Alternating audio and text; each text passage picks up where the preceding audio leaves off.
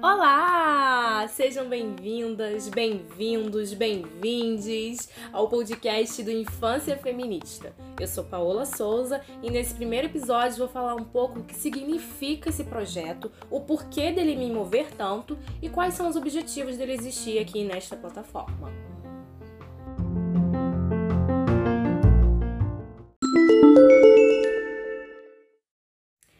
Quem tá chegando agora no rolê e veio pelo meu Instagram, arroba paola com dois L's, já deve saber um pouco sobre a minha trajetória acadêmica, artística, materna e o quanto estou e sou envolvida nos estudos feministas. Pra galera que chegou aqui pelo arroba infância.feminista, esse é o momento de vocês me conhecerem e entenderem melhor esse projeto todo. Então vamos lá, em 2018 eu fui convidada para participar de uma mesa na Bienal de Campos Goitacazes. Aí, gente, para quem tava perguntando de onde eu sou, atualmente eu tô morando aqui, mas eu sou cabo-friense, fui criada em São Pedro Aldeia, alô região dos lagos. Sou bisneta de mulher indígena, enfim, né? Depois eu posso falar um pouquinho sobre essa minha trajetória de vida. Enfim, 2018, Bienal do Livro. Foquem nisso fui convidada para uma mesa fodástica chamada Feminismo Não é Mimimi. Gente, eu tô falando de 2018. E o que estava acontecendo em 2018? A onda antipolítica, conservadora, a onda bolsonarista estava cada vez mais forte. E hoje a gente tá aí, né? Nem preciso falar as consequências dessa onda, que tinha como lema o quê? Acabar com a corrupção. Primeiro a gente tira Dilma. Quem que não lembra dessa narrativa?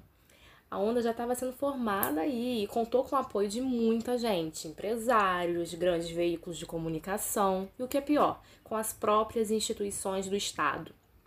Porque é muito bonito, né, a ideia de que vivemos num Estado democrático de direito.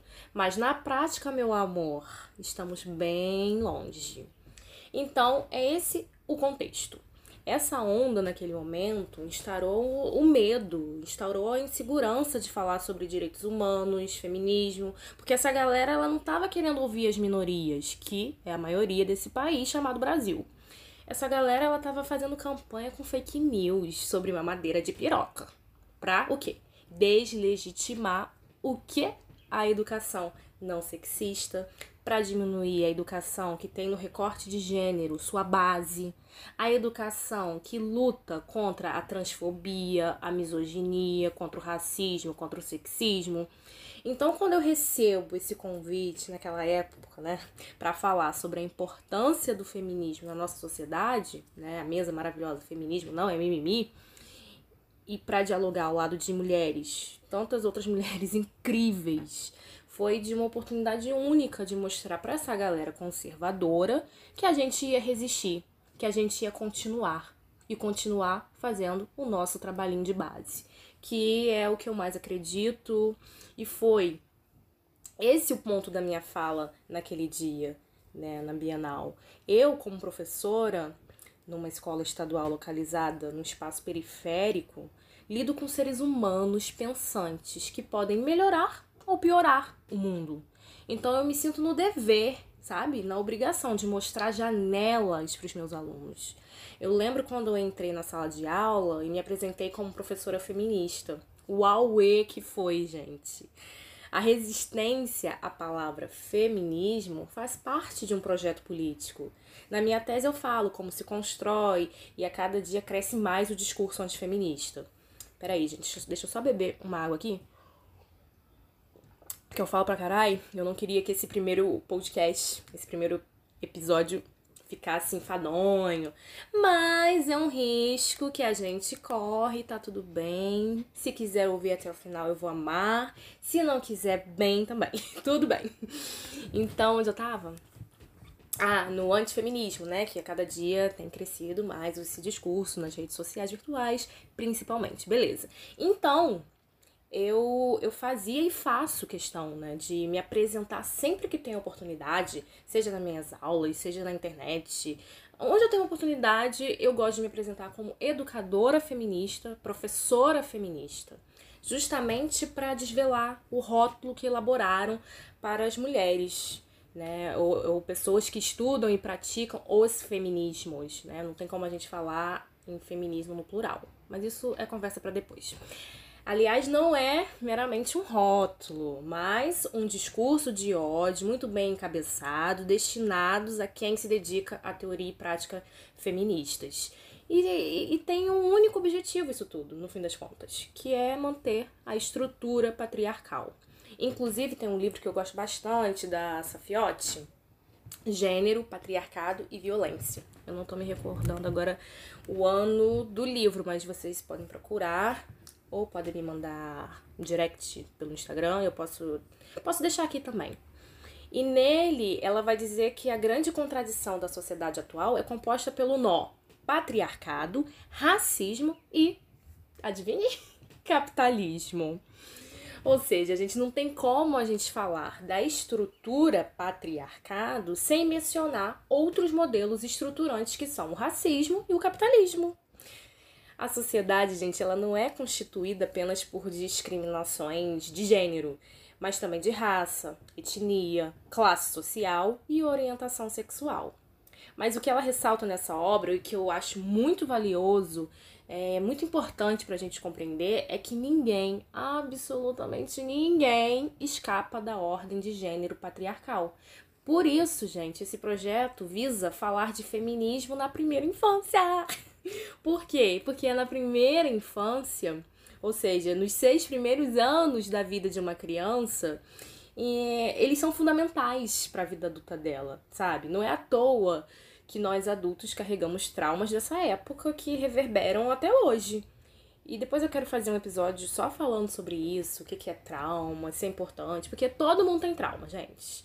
Faz parte da nossa condição humana, Agora, como o trauma afeta a nossa percepção de mundo, aí eu ficaria horas aqui, então deixa para uma próxima, é, deixa para um outro dia, né? Se tiver inspirada para falar, quero trazer dados, sou dessas.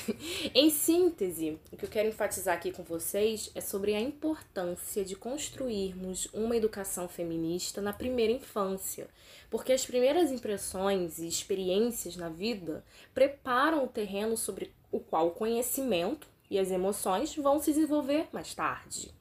Por isso, se essa base for muito frágil, danou-se tudo, gente. Eu ia falar um palavrão aqui, mas é primeiro episódio, né? Então eu tô, tô ainda suave, mas eu sou uma mulher que fala palavrão, tá, gente?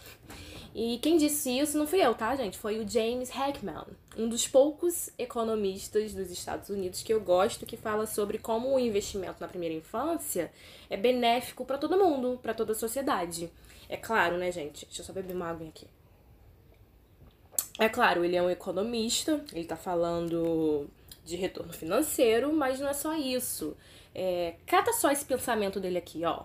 Investir em primeira infância gera retornos sociais. Hum. Frisem isso aí, galera. Aí que o celular tocou aqui.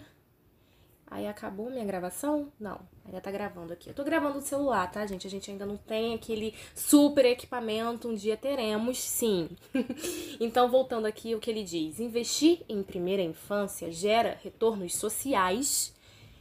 Frisem isso, retornos sociais e financeiros, que vão muito além de melhor desempenho em disciplinas escolares. Não é só por uma questão educativa escolar, é, né, no seu sentido institucional da escola em si. Não é isso, sabe? É, gerar retornos socia sociais. Nossa, gente, isso é potente demais.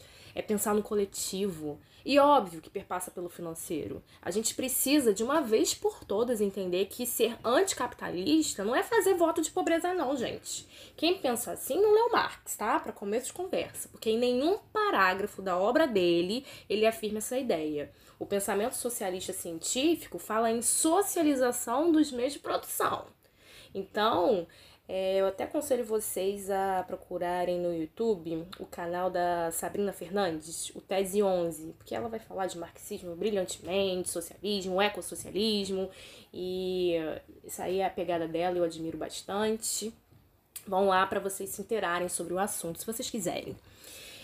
Bom, se você chegou até o final desse podcast, eu quero te convidar a seguir lá no arroba infância.feminista, porque lá eu vou colocar alguns exercícios para vocês já irem praticando com as suas crianças.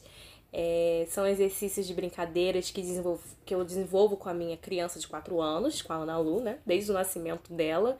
Ela está sendo criada para responder a esse mundo que, infelizmente, ainda é patriarcal. Então, são brincadeiras para meninas, meninos, menines. e é isso, por hoje é só. Obrigada por estarem nessa gaiola de afeto. Nós somos pássaros educando passarinhos para que eles possam voar livremente. Nossa gaiola é um lugar seguro, não é prisão. Nossa gaiola é metáfora, é um espaço de educação e acolhimento. Muito obrigada por vocês estarem aqui comigo, somando, querendo aprender mais sobre esse projeto educativo que pode ser o feminismo. Feminismo é aliado feminismo é projeto político, social, mas é sobretudo filosofia que vai moldar a nossa existência, é filosofia de vida também, sabe? É pensar o feminismo como um projeto educativo é colocar essa filosofia em prática também, a filosofia feminista em prática. E eu acredito muito nisso. E eu acredito que o caminho é a educação. E é isso, sigam lá o Instagram Infância Feminista e no próximo episódio eu quero conversar com vocês sobre infância.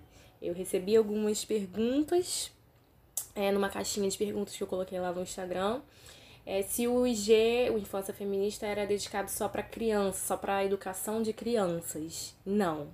É para todo mundo, principalmente para nós adultos reconhecermos que se tivéssemos sido criados e educados de uma outra forma, hoje não precisaríamos tanto da teoria feminista para pensar numa sociedade justa e igualitária. Então é para recuperar de alguma forma também essa criança interior que foi machucada por uma sociedade violenta, sexista, patriarcal. Um beijo no coração de vocês e até o próximo episódio. Tchauzinho! Ah, gente, rapidinho, antes de eu me despedir mesmo, de fato, porque eu sou dessas. Eu dou tchau e depois eu volto, mas só para deixar tudo amarradinho, tudo costuradinho. Por que que eu falei de Bienal do Livro? Por que que eu falei lá do ano 2018, onda conservadora? O que que diabos isso tem a ver com infância feminista, educação feminista? Gente, tem tudo a ver, porque foi nesta mesa redonda, ao falar da minha experiência pedagógica pedagógica, na sala de aula, ao falar da, da questão da maternidade que não é remunerada, né? O trabalho materno que, não, que ninguém paga pra gente, né? A gente tá aqui trabalhando e ninguém paga esse trabalho, é, ninguém paga, enfim. É, foi neste momento que eu tive um estalo de, de caramba, preciso fazer alguma coisa, preciso desenvolver trabalhos que despertem, que fomentem essa discussão.